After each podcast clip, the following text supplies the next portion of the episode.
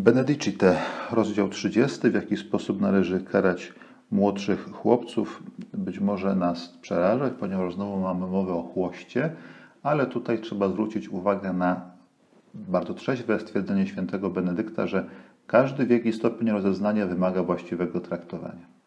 I tak jest przesłanie tego rozdziału. Roztropność w przypadku tego, który zamierza wymierzyć karę, który musi wymierzyć karę, ponieważ kara jest zawsze środkiem wychowawczym i winna być wyrazem miłości o człowieka błądzącego.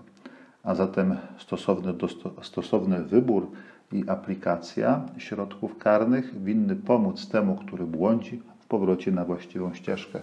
Takie jest, takie jest przesłanie świętego Benedykta. Módlmy się zatem o to, aby ci, którzy karać muszą, e, cechowali się roztropnością i miłością i w ten sposób troszczyli się o jedność wspólnot sobie powierzonych.